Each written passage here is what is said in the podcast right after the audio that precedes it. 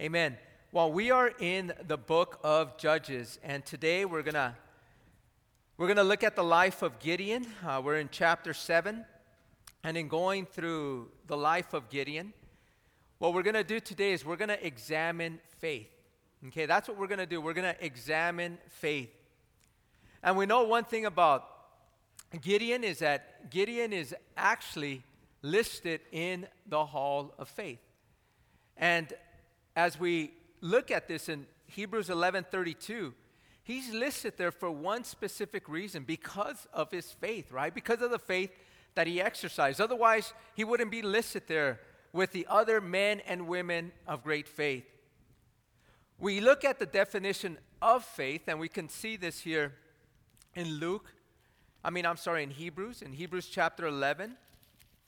In Hebrews chapter 11, verse 1, it gives us a definition of faith, and it says, Now faith is a substance of things hoped for, the evidence of things not seen. As we see this, right, we, we look at this and we read this, right, and I want to summarize it to you in this way faith is seeing the invisible and doing the impossible. That's what it comes down to. Faith comes down to seeing the invisible and doing the impossible. And this is what the Lord wants to speak to us on as He did an impossible thing through this man Gideon. Something that, you know what, that is just over the top, something that can't be done unless God was in it. And so as we look at this, right, we know that that Gideon did something that was basically amazing. Only because God did it through him, only because he exercised faith. And I want to talk about this, see, because faith is not reserved for any one individual, it's not reserved just for one individual, it's actually available for all. I want you to know this. I want you to know that these great works that we're going to be talking about, this faith that is exercised, it's available for all. It is something that we can all walk in. It is something that we can all do. It is something that we can all accept. It's up to us whether we want to be men and women of faith. And God is looking for men and women of faith. God is saying that all I need is a man or a woman that has the faith the size of a mustard seed. Small faith. And even if you have that little faith, I will do great things through you. I'm going to do powerful stuff through you.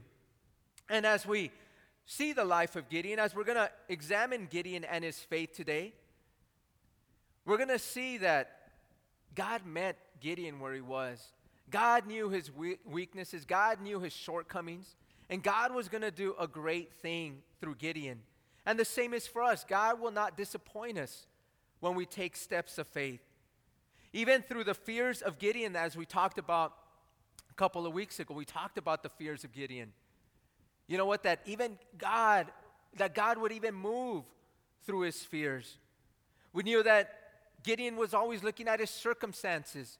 God moved through his circumstances. We know that Gideon had doubts and God moved through his doubts. Gideon had insecurities and God moved through his insecurities. And the same thing is with us. See, God still wants to do great things through us. And I want to share this with you. Listen to what Jesus says in Mark 8 23. He says, If you can believe, all things are possible to him who believes. All things are possible to him who believes. See, what is keeping us from walking in faith? What is keeping us from allowing God to do great things through us? See, our lack of faith will hinder the work of God. And we're going to talk about this because, see, for us to allow God to move powerfully, right, is that we need to take steps of faith.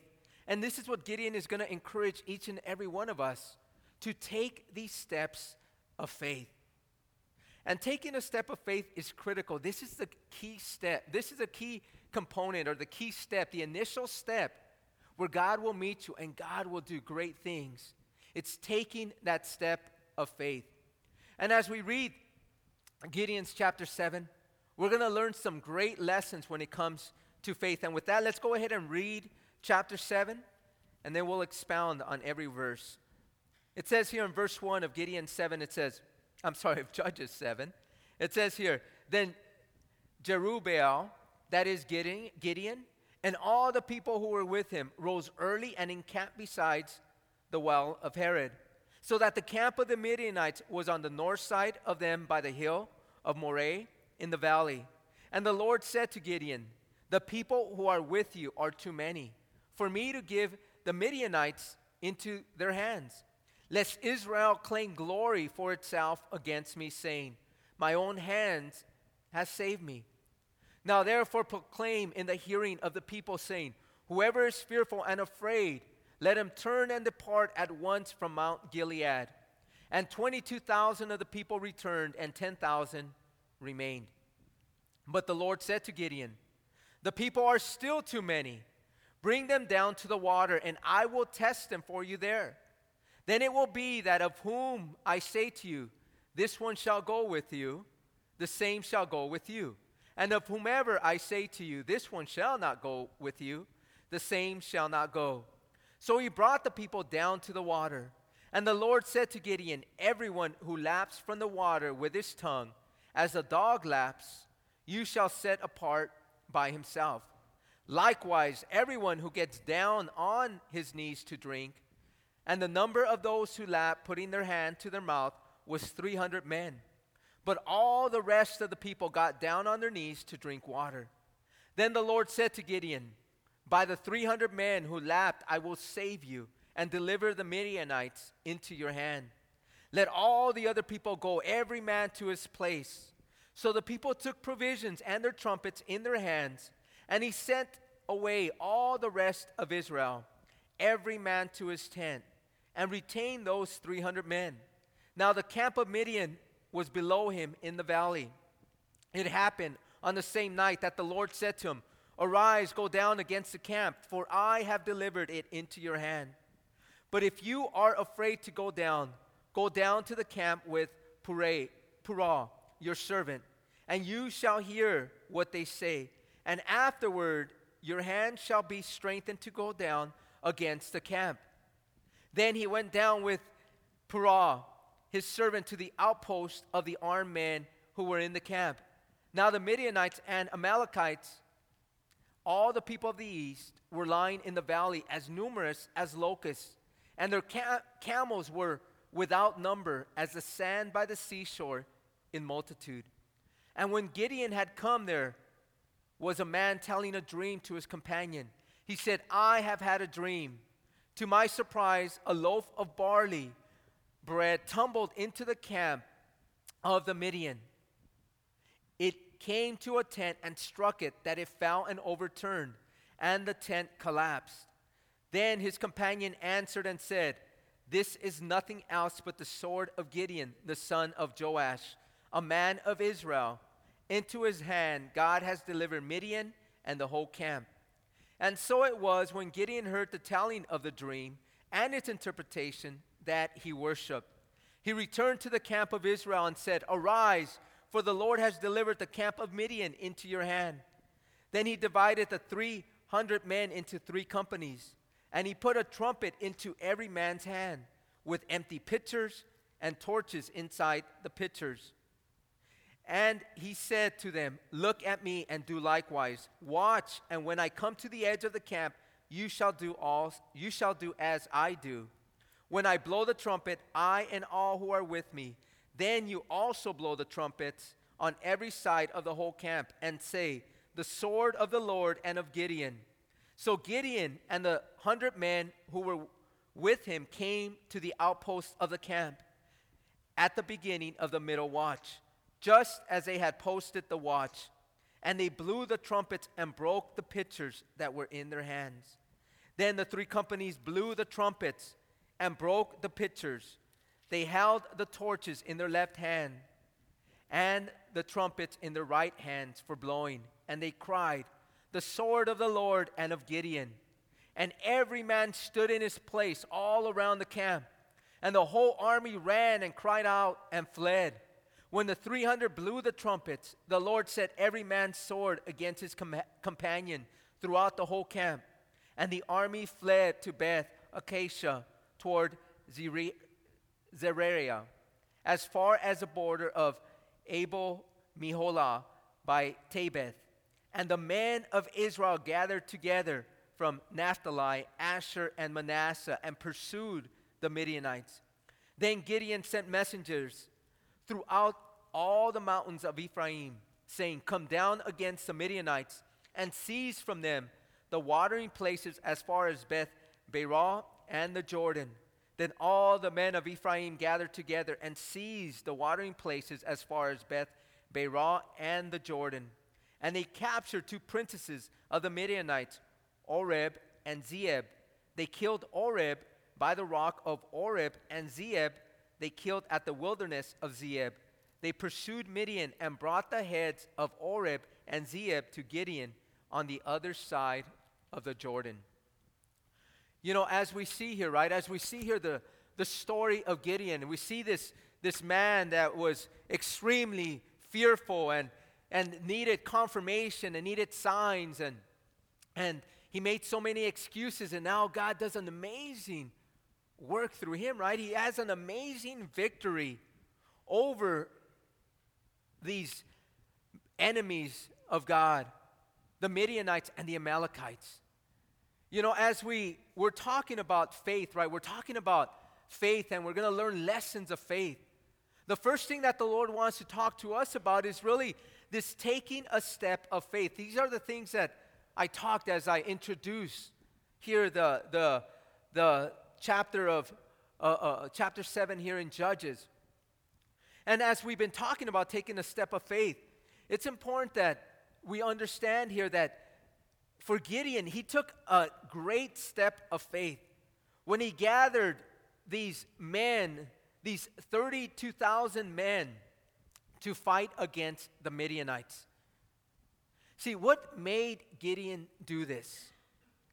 See, in Judges chapter 6, verse 14, we, re- we read there that God had shared with Gideon that he was chosen by God to deliver the people from the Midianites. And in order to do this, right, he had called Gideon because the Midianites were coming year after year there to the land of Israel. And what they were doing is that they would come, these soldiers, right, these enemies would come into the land of Israel. 135,000 of these soldiers would come once a year and they would take all of their crops, they would take all of their produce, and what happened to Israel, they became impoverished by this. They became poor. They were in poverty because of this. So, so they were oppressed and afflicted by the Midianites with the Amalekites. And as we look at Judges 8:10, and he'll put it up on the screen, it shows us there that there were 135,000 of these soldiers that would come year after year. And they did this for seven years. And so, what Gideon does is Gideon throws out the fleece. And many of us have heard the term the fleece, right? It's about receiving confirmation from God. And so, Gideon, in his fearful state, in his state of, uh, uh, uh, of just uh, doubt and, and insecurities, he throws out a fleece, asking God if he has truly been chosen by God, that he would fill or drench the fleece with dew and the land would be dry. And then God does that, right? And then he tells the Lord, okay, if it is you that is calling me to do this, and make sure that the fleece is dry and the land is, is wet, it's filled with dew. And so he does that. And so, as we see this, right after this happens, Gideon is fully convinced that God has called him. And he's fully convinced that what God has spoken, that he's able to do. And so, what happens here in verse 1 is that Gideon finally takes this step of faith. And he gathers 32,000 men. And this is from verse 3, right? It tells us there that there were 22,000 people and 10,000, uh, what? It, a total there, it, it gives us a total of 22,000 plus 10,000. So that means that he gathered 32,000 men. And what he does is he takes these men he takes these men to the camp of the Midianites. And the camp of the Midianites is it, it, it's filled where, with all these soldiers, right? These 135,000. So he takes them four miles south of this camp. And this is where basically his faith began. This is when he took a step of faith, and this is where the Lord would meet him. It's just like us. For each of us, when we take steps of faith, understand this that God is going to meet you wherever you take that step. If you take a small step, God will meet you there. He's just looking for men and women to take steps of faith. After he takes a step of faith, know one thing there are lessons of faith that we're going to learn from this. And whenever you take a step of faith, your faith will always be tested. And that's the second lesson that we're going to learn here. And it's here in verse 2. It says, And the Lord said to Gideon, The people who are with you are too many for me to give the Midianites into their hands, lest Israel claim glory for itself against me, saying, My own hands has saved me. So we see here, right, that Gideon's all excited, right? He has 32,000 men. And he's going to go against 135,000. But God tells, tells Gideon, He says, Gideon, guess what? That's too many. And so Gideon basically, you know, has his faith here is tested, right? Because he's encouraged, right? He's encouraged 32,000 men to come alongside him. And we know that as we read verse 2 that God is going to test his faith. Look at what it says in James chapter 1 verse 2 and 4. It says, "My brethren, count it all joy when you fall into various trials, knowing that the testing of your faith produces patience. But let patience have its perfect work, that you may be perfect and complete, lacking nothing." The testing of faith. It happens. Anytime you take steps of faith, know this that God will test your faith. And this is what Gideon does, right? Gideon steps out in faith, and God is immediately going to test it. See, this is a natural thing. Understand this that whenever you walk by faith, know that your faith will be tested. And the reason why we receive tests in our faith is only to reveal whether our faith is real. See, the revelation is not for God, but the revelation is for us. See, because many of us will say, Yes, you know what? I'm going to take a step of faith, right? We're going to walk by faith. But are you truly going to walk by faith, right? When the trial comes? Are you really going to continue to walk by faith, right? Or as you take that step of faith, how do you know that your faith is real? See, God will test it. And this is what we see here. See, God wants Gideon to see his own faith in action. He wants to make sure that Gideon understands that he is truly walking by faith. See, God knows where our faith is, right? God knows the amount of your faith. God knows how great your faith is. God knows how weak your faith is. God knows the barometers of your faith. But do you know your faith? And this is what God wants to show us. He wants to reveal to us do we know our faith? See, I remember, for those of you that were with us, I remember when we first started this ministry. And I remember the Lord moving me and leading me to, to go to that small church there that's on Azusa. Many of you have seen it, and if you haven't, it's right next to the Pacific Palms there on Azusa. And I remember when I first got there, I went to them and I shared with them that, you know what, that the Lord has called me to plant a Calvary Chapel here and to use this church, right? It was a step of faith. And, and that's exactly what I told them, right? I, I shared with them, I said, you know what? God has put it upon my heart to plant a Calvary Chapel and to use this facility.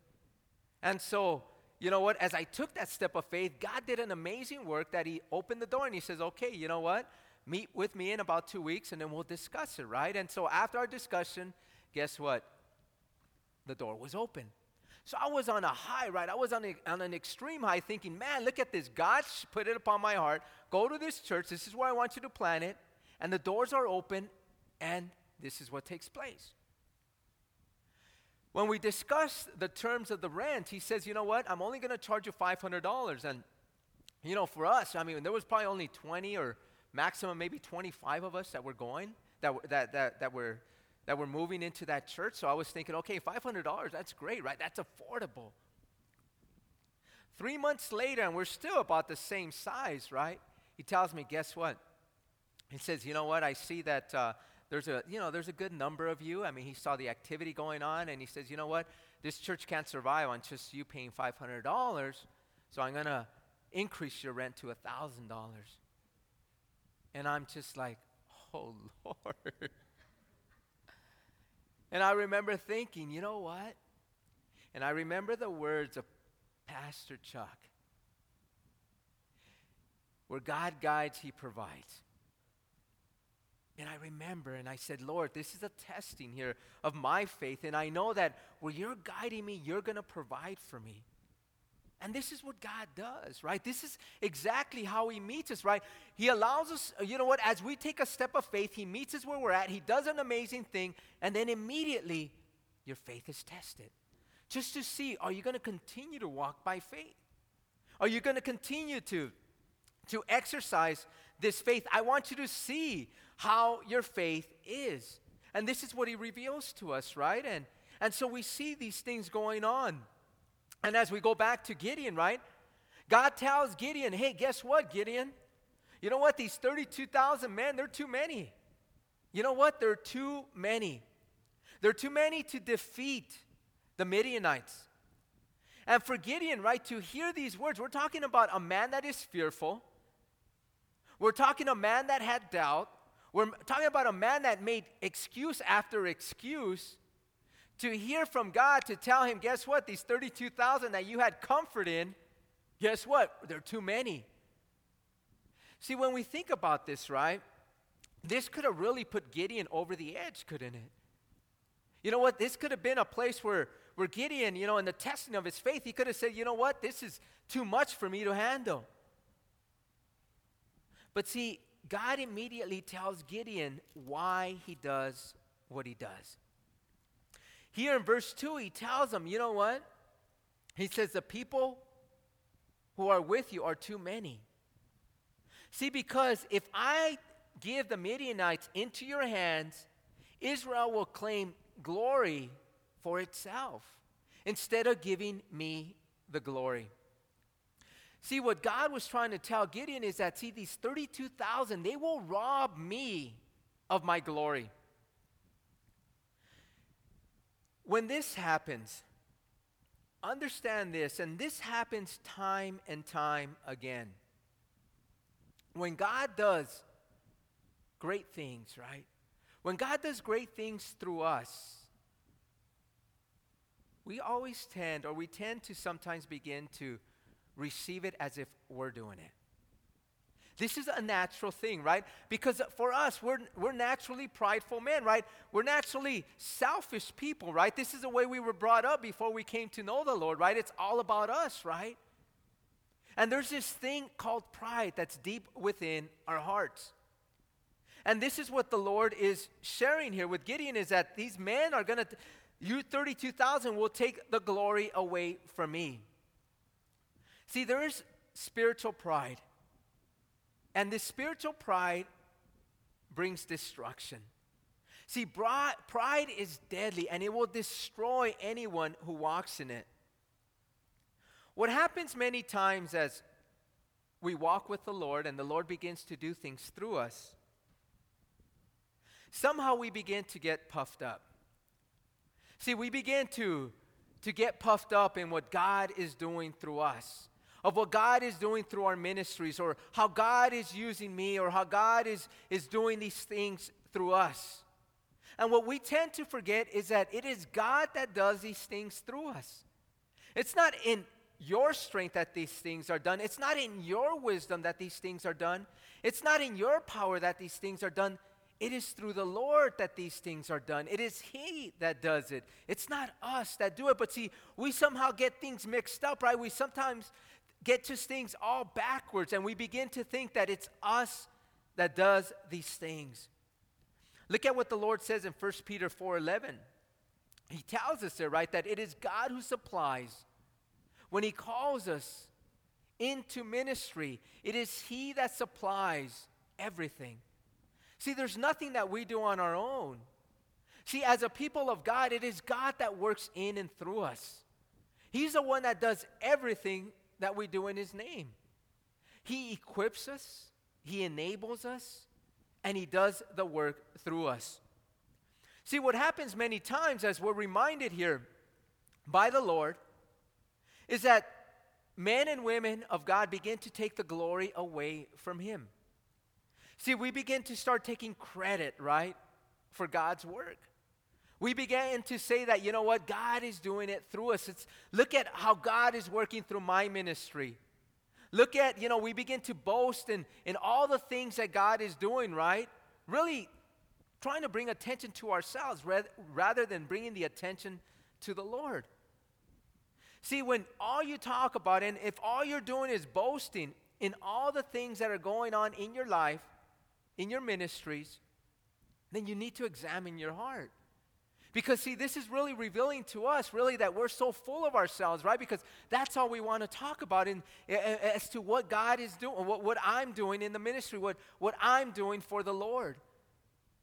See, the attention needs to go away from us, and it really needs to focus on just doing His work. You know what? Stop receiving the rewards of, uh, of man, right? Because God tells us that you're not going to receive the rewards from me. I remember for year, for a couple years, I remember doing work for the Lord, and not anybody knew about the things that I was doing for the Lord, except my family, because they were they knew that I would be gone for you know, three to four hours on a Saturday morning. And all I would do is I would go and I would minister to people and I would share the gospel with them. And, and I would, you know, these people were coming to the Lord. And, and I would do this week after week after week. And for about a year and a half to two years, no one knew that I was doing this. And this was just between me and the Lord. I didn't have to boast about it. I didn't have to start sharing with the world and everyone. Guess how many people I'm bringing to the Lord? Guess what God is doing through me? Guess what? This ministry is growing. You know what? It was just between me and the Lord. And see, and this is where God wants us to be because, see, if we start taking the, the, the, the, the glory away from the Lord, then God isn't going to be there. And I want you to know one thing about pride pride robs God from his glory. Pride robs God from his glory. And we know what he tells us in 1 Peter 5 5, right? That God resists the proud, but gives favor to the humble. This is what he says, right? This is a reminder for us that he gives favor, he gives grace to the humble. He pours out this favor upon the humble. As we keep reading here in Judges, in verse 3, it says, Now therefore proclaim in the hearing of the people, saying, Whoever is fearful and afraid, let him turn and depart at once from Mount Gilead. And 22,000 of the people returned, and 10,000 remained. These are the 32,000, right? When Gideon, when he, when he got the confirmation from the Lord, the fleece that was thrown out, you know what? He, he exhorted and encouraged 32 men to come alongside him to defeat the enemy. And so what the Lord tells Gideon, he told him, These men are too many, right? He told him that in verse 2. And then he tells them, Now, what I want you to do is, I want you to tell all the men, for those of you that are fearful, you know what? I want you guys to go home. I want you to send them home. See, when we look at this, right? When we think about fear, because this is what, what God is saying here, you know what? I don't want those that are fearful. I don't want them fighting in the battle. See, fear spreads like cancer. And especially in these holy wars, right? And in any war, if there's fearful men, it spreads. Look at what it says in Deuteronomy chapter 20, verse 8. This is the Lord when he speaks of fearful men. It says, The officers shall speak further to the people and say, What man is there who is fearful and faint hearted? Let him go and return to his house, and let the heart of his brethren, and lest the heart of his brethren faint like his heart. So, what God is trying to say here, if there's men that are fearful and faint hearted, let them go home. Because, see, the, the his heart is going to uh, bring others down, right? His fearful heart, his faint heart, his, his, his faint, his, his, I should say, his faint hearted heart is going to bring others down. Have you ever seen kids that are afraid? You know, when one child begins to scream and cry and the child begins to be fearful, how many of the other kids do the same thing? They all start screaming, right? And all of a sudden, you have a whole classroom or a whole group of kids that are screaming and they're crying, right? Because they're afraid. See, it's the same thing. God knows that fear spreads like cancer. And this is what he's reminding us here. He's reminding us that fear is contagious. Just like men of faith are contagious, so are men of fear contagious. See, when we know when we look at both fear and faith, know one thing is that they are opposites of one another. And the reason I say this is because one will swallow up the other. See, either faith, either fear will overpower faith, or faith will overpower fear. And we must decide to be men and women of faith. Because if we walk by fear, then understand this fear is going to swallow up your faith. And it's going to make you ineffective for what God has called you to do. See, fear will hinder the work of God. And this is what he's trying to tell him here. You know what? These fearful men send them back home. All they're going to do is mess things up, right? All they're going to do is just, you know what? It's, it's, it's just hinder this victory that I have for my people. As we talk on faith, God wants to move powerfully. And when he talked to Gideon about fears, see, Gideon understood this very well. Because, see, Gideon was a fearful man, but see, Gideon had replaced his fears with faith. He wasn't one of those that walked away with these 22,000. He was just like them, but see, he allowed faith now to overcome his fears.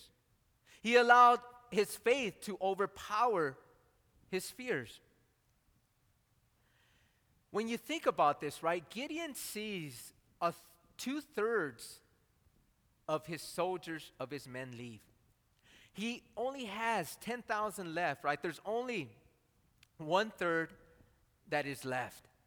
And so let's go on because, see, fear can easily creep back in. And so let's look at this, right? As we go now to verse 4, it says, But the Lord said to Gideon, The people are still too many. Bring them down to the water, and I will test them for you there. Then it will be that of whom I say to you, This one shall go with you, the same shall go with you. And of whomever I say to you, This one shall not go with you, the same shall not go. So the Lord tells Gideon here, right? There's still too many. There's still too many men. These men are too many, and what I want to do is I want to reduce this number. I want to reduce this number to a number that will bring me glory and honor. And this is how God works, right? He knows the hearts of man. And so in verse 5, he tells them to do this. He says, So he brought the people down to the water, and the Lord said to Gideon, Everyone who laps from the water with his tongue, as a dog laps, you shall separate apart from himself. Likewise, everyone who gets down on his knees to drink. And the number of those who lap, putting their hand to their mouth, was 300 men. But all the rest of the people got down on their knees to drink water. So, what Gideon does here, right, he tells the men, Go by the water, and I want you to drink water. And in the manner in which they drank the water, was how God would choose the man that would fight this battle, the man that he would use to give him glory and honor.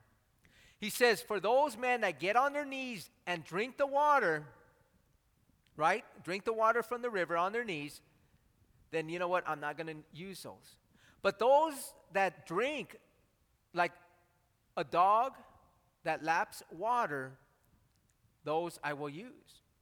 And what he means by this, right, is that those that went down, because he says that use their hand and drink water, just like a, a dog will lap the water, right? Those that get the water with their hand and begin to lap it from their palm are the ones that I'm going to use. And so these are the ones that will determine who's going to go. And so as he does this, right, there are 300 that do this. And for us, I know that many of us would think that this is foolish, right? That this is, you know what? Why would God do this? Understand this that God knows what He's doing. No matter what, God knows what He do what He does. No matter how foolish things look to us, God is working out his plan. See, when, when we look at the scriptures, right, God reminds us that, that the foolishness of God is wiser than man. He tells us this in 1 Corinthians 1.25, and he says, the weakness of God is stronger than men. And as we keep reading this in verse 7, it says, Then the Lord said to Gideon, By the 300 men who lapped, I will save you and deliver the Midianites into your hands. Let all the other people go, every man to his place. So the people took provisions and their trumpets in their hands, and he sent away all the rest of Israel, every man to his tent, and retained those 300 men. Now the camp of Midian was below him in the valley. So the Lord tells him, okay, these 300 men, the 300 men that lapped the water, those are the ones that I'm going to use. So this means that 9,700 men left, okay? Gideon at this time didn't think that there would be so little, right? And let me remind you of what's going on here. Because when we look at or when I brought you to Joshua 8, verse 10, we saw there that there were 135,000 soldiers of the enemy. Imagine this. I mean, let's get into this, right? As we look at this, right? Gideon sees his number reduced to 300 men. And he knows that the Midianites and Amalekites are like the sands of the seashore. In other words, they're there on their camels, right? And they're ready to come into the land of Israel and to take all that they can. And they've been doing this year after year for seven years. And to see that his men have reduced, have been reduced to two tenths of the size of his enemy. I want to remind you of something here. And this is something that for us is an important lesson. And we always throw this around. But I want you to take it to heart here. Because these two scriptures are important, especially when we see the world around us coming at us. And this is what I'm going to share with you these two scriptures that if God is for you, who can be against you? That greater is he that is in you than he that is in the world. And these are critical when it comes to the Lord. Jonathan, you remember the son of King Saul, Jonathan, the one who loved David. Do you remember Jonathan and David had this kinship, right? They had a love for one another, a brotherly love.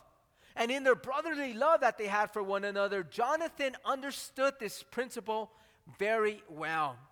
Look at what he says. This is Jonathan when he was going to fight the Philistines in 1 Samuel chapter 14 verse 6. Look at what he says. Jonathan says to the young man who bore his armor, his armor bearer, he says, It was two of them only.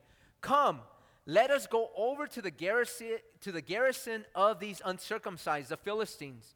It may be that the Lord will work for us, for nothing restrains the Lord from saving by many or by few.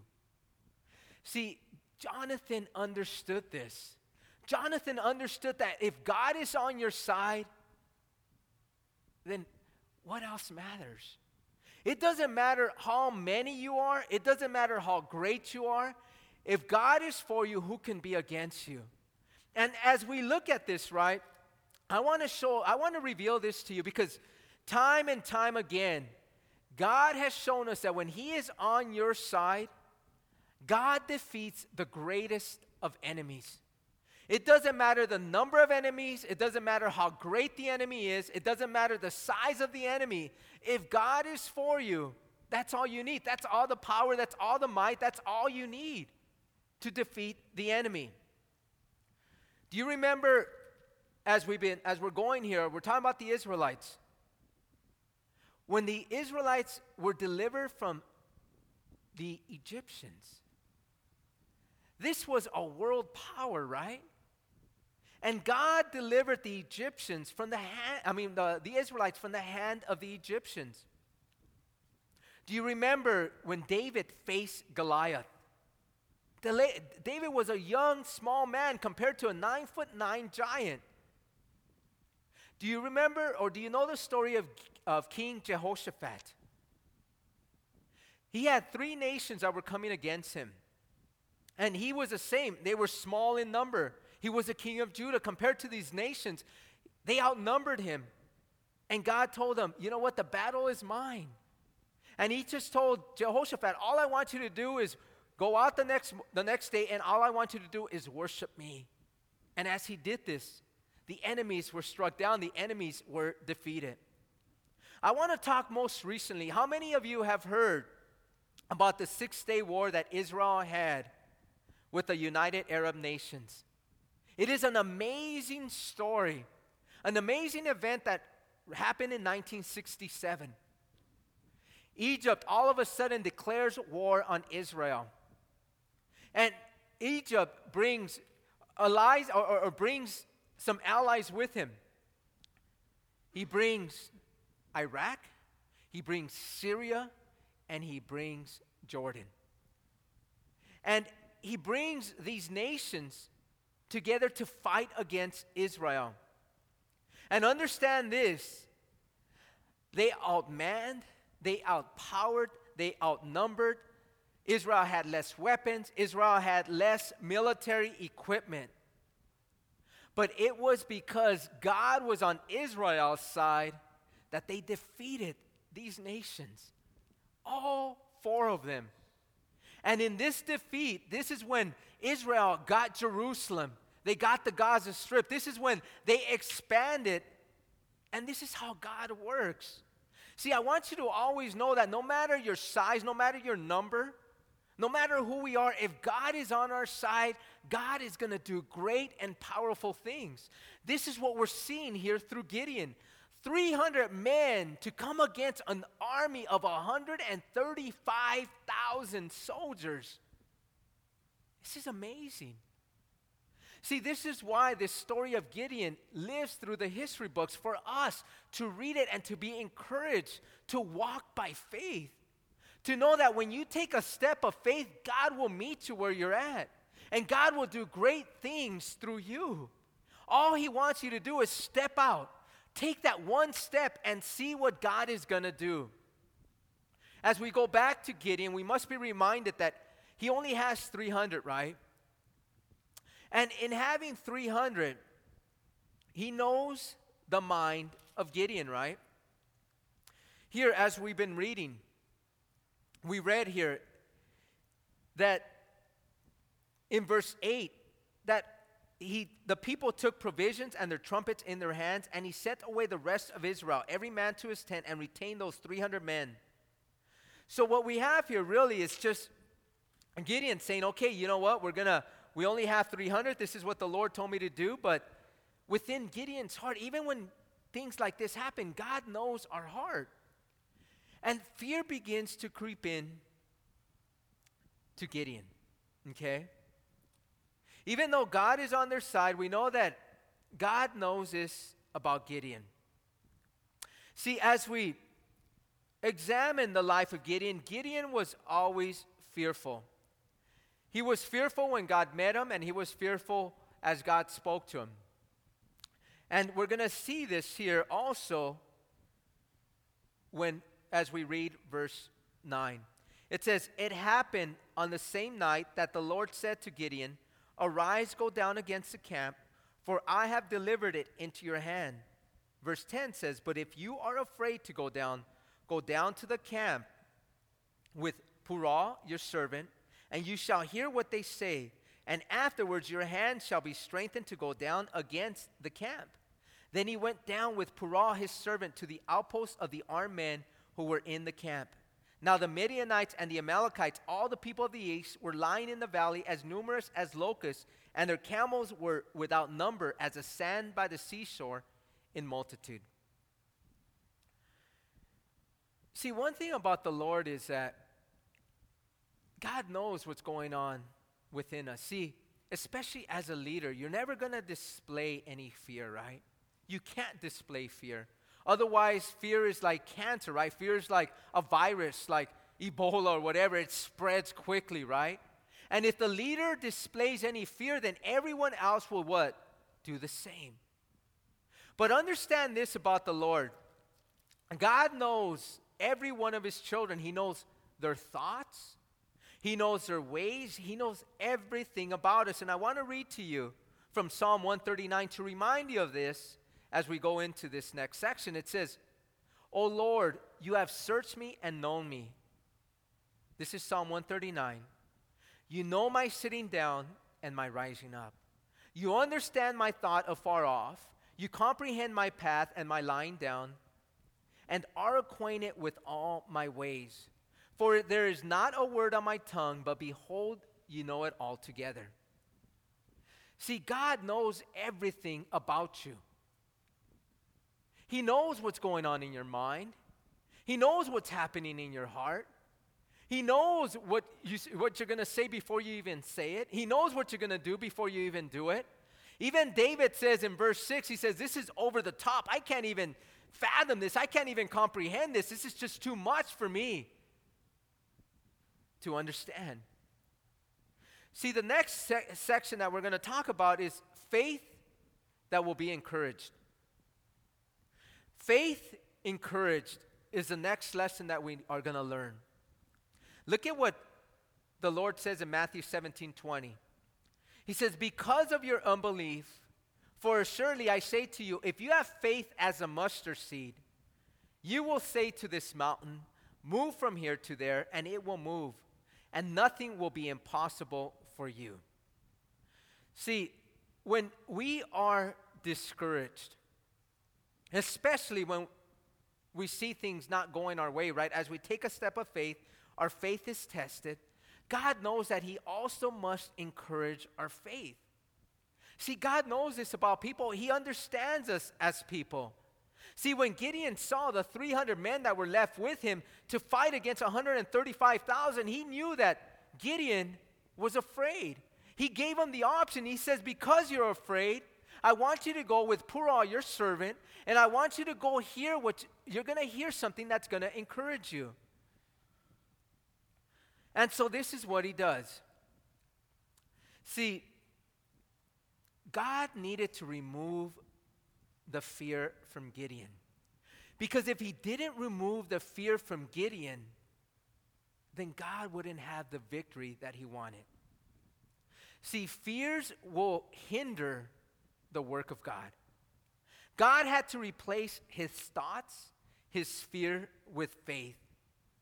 And as we know this, right, as we see this, God knows us very well. God knows you so well, as we read there in Psalm 139. And God can sympathize with us. And this is what he tells us in the scripture, right? He tells us in Hebrews 4, verse 15, he says that we have a high priest who cannot sympathize, who cannot sympathize with our weaknesses, but was in all points tempted as we are, yet without sin. So, what he's trying to tell us is that I know what you guys go through. I was tempted, I was tested, I know these things, right? And because of this, I know what needs to be done with you. See, God knows how much we can handle, and God won't give us more than we can handle. And so, God tells Gideon to go into the camp because he wants to strengthen his faith. I'm going to share this with you. There have been these highs that I have had in my life, and then I've been tested with trials, and then I've come to a place where I'm just like, Lord, I need your encouragement. I need you right now. I am so discouraged that I need you. And God even knows that before I even ask Him, right? Because He already knows my thoughts. And see, there's nothing wrong in telling the Lord, you know what? I'm weak right now, Lord. I need to be encouraged. And the Lord meets us where we're at. Because somehow He will bring somebody to give you a word of encouragement, or God will do something amazing in your life, or He just meets you where you're at and He strengthens you, right? See, God does these things because He knows that we need to be encouraged at times. He knows He can sympathize with us, right? This is what he tells us. I walked in that on that earth with you. The Lord knew how it was to be tested, to be tempted, and he can sympathize with us. And as we see this, right, we know that as we read here in verse 12 that he was that there were just so many Midianites. It says that they were they were without number as the sand by the seashore. And so Gideon in verse 13 says, And when Gideon had come, when he goes into the camp, there was a man telling a dream to his companion. He said, I had a dream. To my surprise, a loaf of barley bread tumbled into the camp of Midian. It came to a tent and struck it so that it fell and overturned, and the tent collapsed. Then his companion answered and said, This is nothing else but the sword of Gideon, the son of Joash, a man of Israel. Into his hand God has delivered Midian and the whole camp. And so it was when Gideon heard the telling of the dream and its interpretation that he worshiped. He returned to the camp of Israel and said, Arise, for the Lord has delivered the camp of Midian into your hand. Gideon travels four miles. He goes, goes into the camp of the Midianites. He hears these two soldiers talking. And as he hears these two soldiers talking, he hears one of them say, You know what? A loaf of bread came upon a tent in Midian and he destroyed the tent. And the other friend says, Hey, you know what? This is Gideon. God has given the Midianites, God has given us into the hands of Gideon. See, God knows the things that we need to hear to encourage us. And immediately, as Gideon heard this, what does he do? He goes back to the 300 men and he says, It's time. Let's go. God is with us. If God is for us, who can be against us? Let's go and let's go battle the enemies. See, for us, I want you to know one thing. When we are at our lows, God will send you a word of encouragement. Ask for it, right? Say, Lord, I need to be encouraged. You sympathize with me. I need to hear from you. Show me a word, give me a word, show me a sign, or show me something that I can see that I can just hold on to. And when He gives it to you, I want you to learn a very important lesson that we're going to learn from Gideon. And this is a lesson that I think that many of us ignore or we don't do. Look at what he says at the end of verse 15. After he heard the telling of the dream, or in the beginning of verse 15, and its interpretation, what does Gideon do? He worships. When you are encouraged by the Lord, what do you do? Do you just run and you just say, Awesome, you know what? And you go do what you need to do? Or do you do what Gideon does? Gideon worshiped the Lord. This is an extremely important lesson for us as a people of God. To know that when you are, you know what, when, when your faith is tested and you're discouraged, and once He gives you that word, what are you, what are you supposed to do? We're supposed to worship the King. We're supposed to thank Him and worship Him. And, and you know what? You know what? Get on our knees and praise Him or raise your hands or, or whatever it is. We don't know what Gideon did, right? We don't know if he dropped to his knees. We don't know if he raised his hands. All we know is that he worshiped the Lord. And this is the same thing for us. Let us be reminded to worship the Lord as he strengthens us when we are weak, as he encourages us when we are discouraged. And then in verse 16 it says, Then he divided the 300 men into three companies, and he put a trumpet into every man's hand with empty pitchers and torches inside the pitchers. And he said to them, Look at me and do likewise. Watch, and when I come to the edge of the camp, you shall do as I do. When I blow the trumpet, I and all who are with me, then you also blow the trumpets on every side of the whole camp and say, The sword of the Lord and of Gideon. Think of it this way this is an amazing strategy, isn't it? A strategy of a horn, of a pitcher, and of a torch. Imagine this 300 men, right? To defeat an army of 135,000 men with a horn, or a, you know, i am sorry, a, a trumpet, which was a horn, or and a pitcher, and a torch. I mean, think of it, right? We must remember that the Spirit of God fell upon Gideon. Always remember this, right? Every judge, remember, a judge was a deliverer of the people of Israel. He was also a ruler, he was a leader within Israel. And in order to do this, he had to have the Spirit of God that would fall upon him. And all Gideon did here was exercise wisdom. He says, just like David, right? You know what? My God is mighty and the battle belongs to the Lord. All I need is a trumpet or, or a horn, a pitcher, and a torch. That's all I need. And with this, guess what? I'm going to defeat them because, see, Gideon had the wisdom of God and he knew how to defeat them. He knew the strategy that it would take to defeat the enemy. And as we read, let's read what it, what what it does. It's in verse 19. So Gideon and the hundred men who were with him came to, out, to the outpost of the camp at the beginning of the middle watch, just as they had posted the watch, and they blew the trumpets and broke the pitchers that were in their hands. Then the three companies blew the trumpets and broke the pitchers. They held torches in their left hands and the trumpets in their right hands for blowing, and they cried, The sword of the Lord and of Gideon.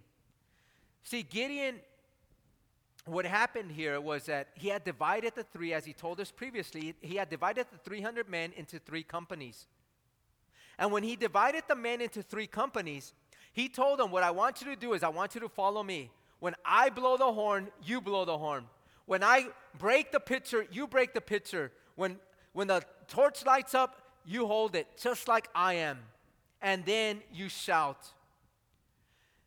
It's just, this is just so amazing, right? This is just like crazy stuff, isn't it?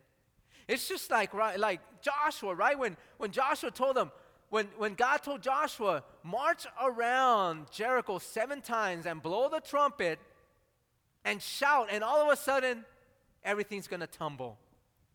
See, this takes great faith. To do what Gideon did is great faith. It's just not ordinary faith. This is great faith to say, you know what? Let's go around the camp of these Midianites that were there in, in the valley of Jezreel, right, in Megiddo, and what I want you to do is, I want you to, we're going to surround them, right? 300 men are going to surround them. And we're going to do this. And then we're going to see what happens next. As it says here in verse 21.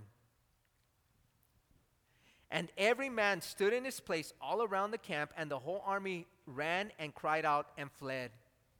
And when the 300 blew the trumpets, the Lord set every man's sword against his companion throughout the whole camp, and the army fled to Beth Acacia toward Zererah, as far as the border of Abel Meholah by Tabbath.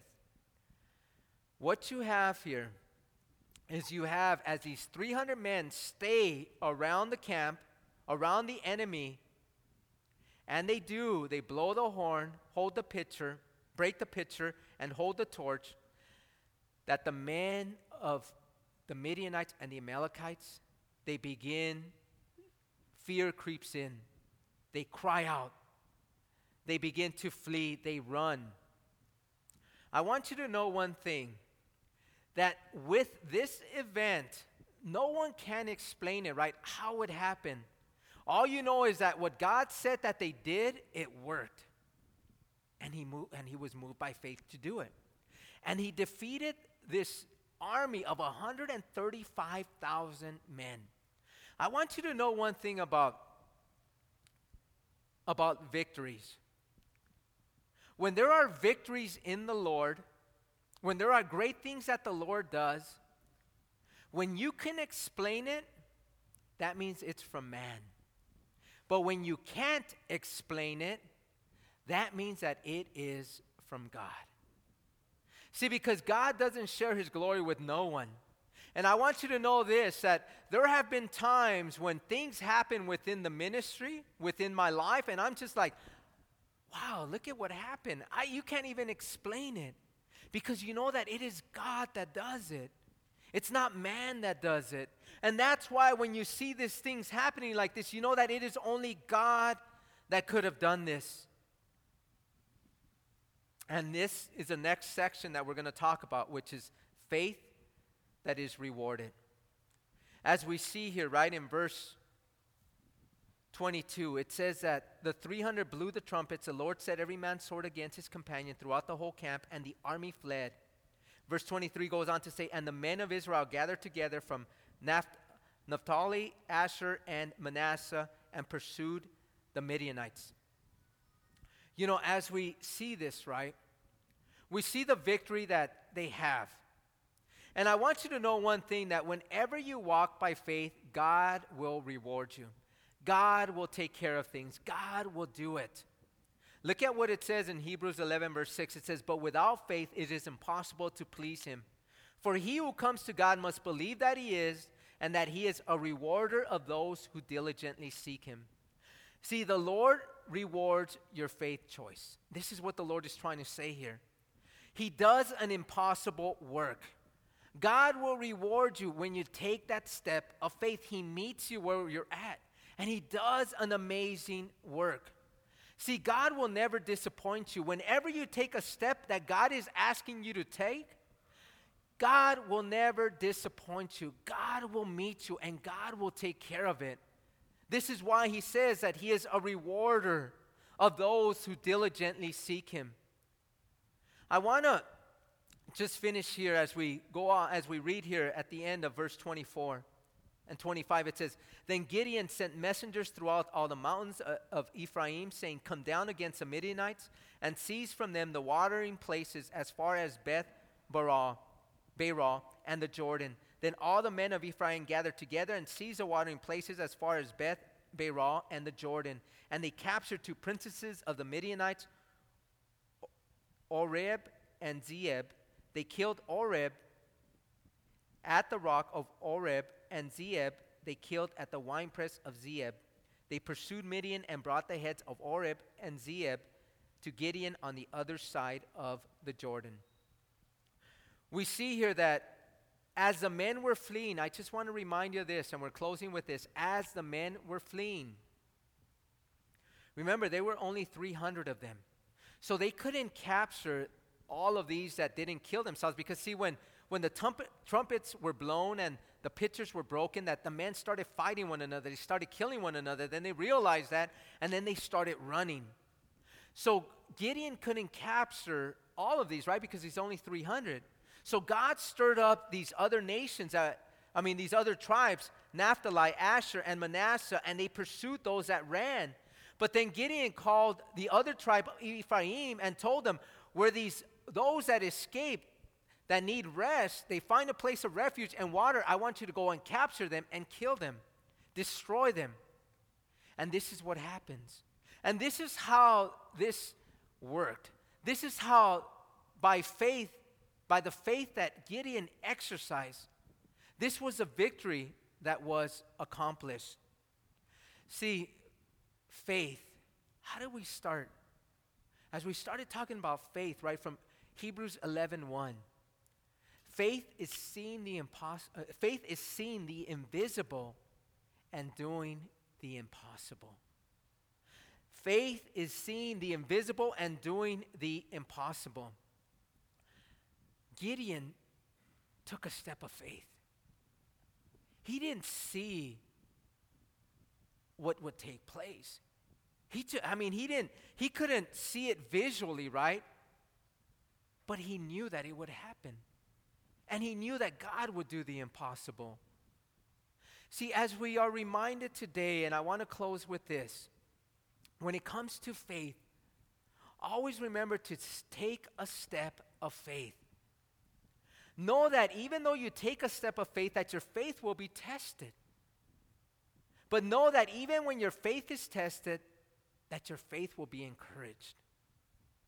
And know that when your faith is encouraged, that it will also be rewarded.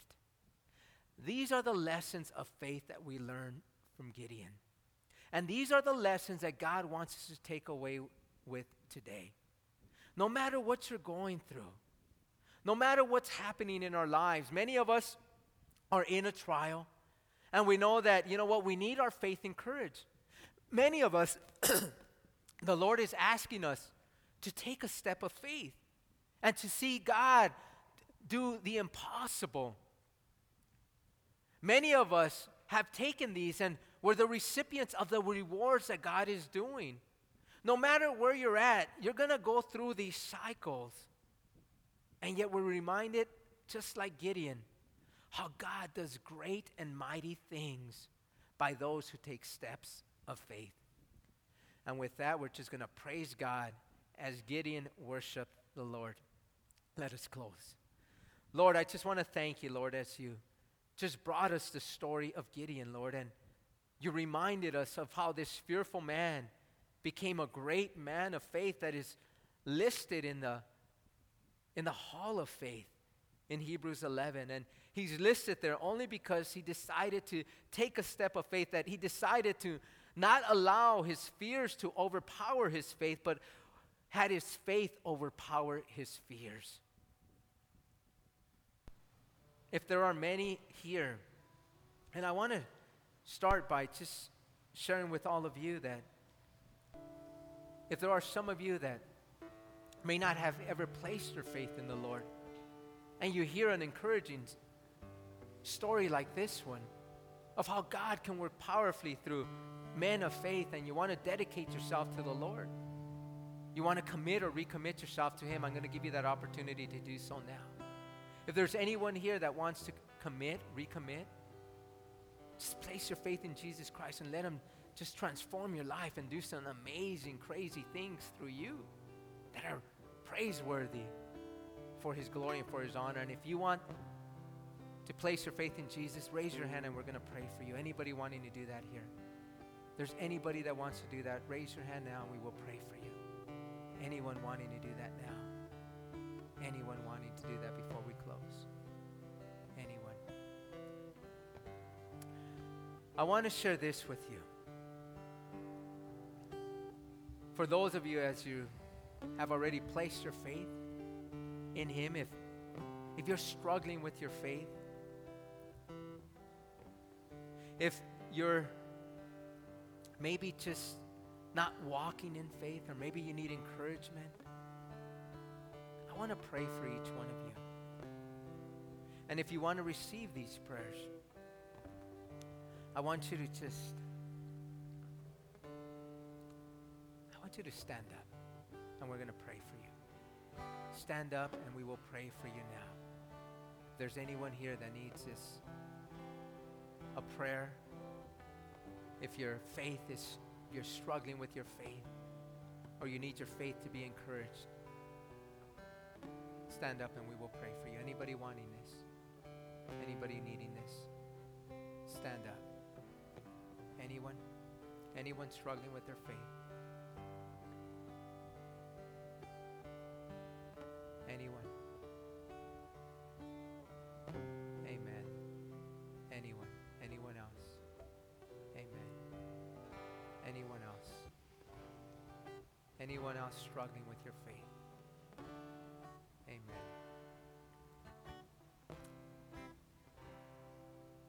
Anyone else? Bring it to the Lord. This is why we're doing what we're doing now. You're going to bring it to the Lord. Anyone else before we close? Anyone else? For those that are standing, Lord, you know where they're at. We just heard that as we take steps of faith, we know that there's trials that come before us. We know that we need encouragement. We know that some of these, our faith is being tested. Lord, you know where each and every one of them are. You know their position and you, you know their thoughts as you reminded us. You know everything that's going on in their lives. And all they're doing now is they're just crying out to you, Lord, and asking you to encourage them, to meet them where they're at, to carry them through, to have victory in and through these trials. Lord, we know that your word tells us, for without faith it is impossible to please you. And you are a rewarder of those who diligently seek you. These that are standing here are seeking you.